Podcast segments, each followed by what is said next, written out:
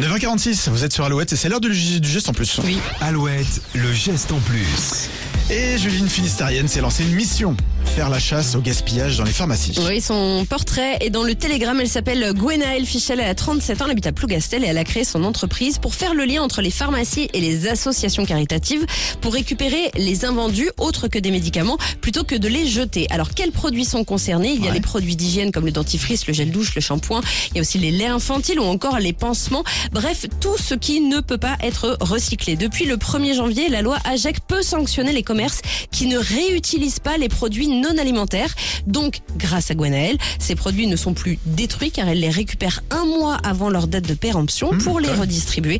Son entreprise s'appelle N'en jetez plus. Elle ne fait que démarrer. Elle est pour le moment très locale, mais elle devrait se concrétiser au printemps ou à l'été 2023. En tout cas, on lui souhaite une belle réussite et que son entreprise fasse surtout des petits. Ouais, c'est une très très bonne idée. Bravo à elle, bravo à Gwenaëlle.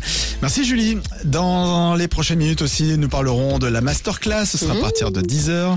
Mais avant, un bon classique. Préparez-vous à danser chez vous au boulot. Michael Sambello, voici Maniac sur Alouette.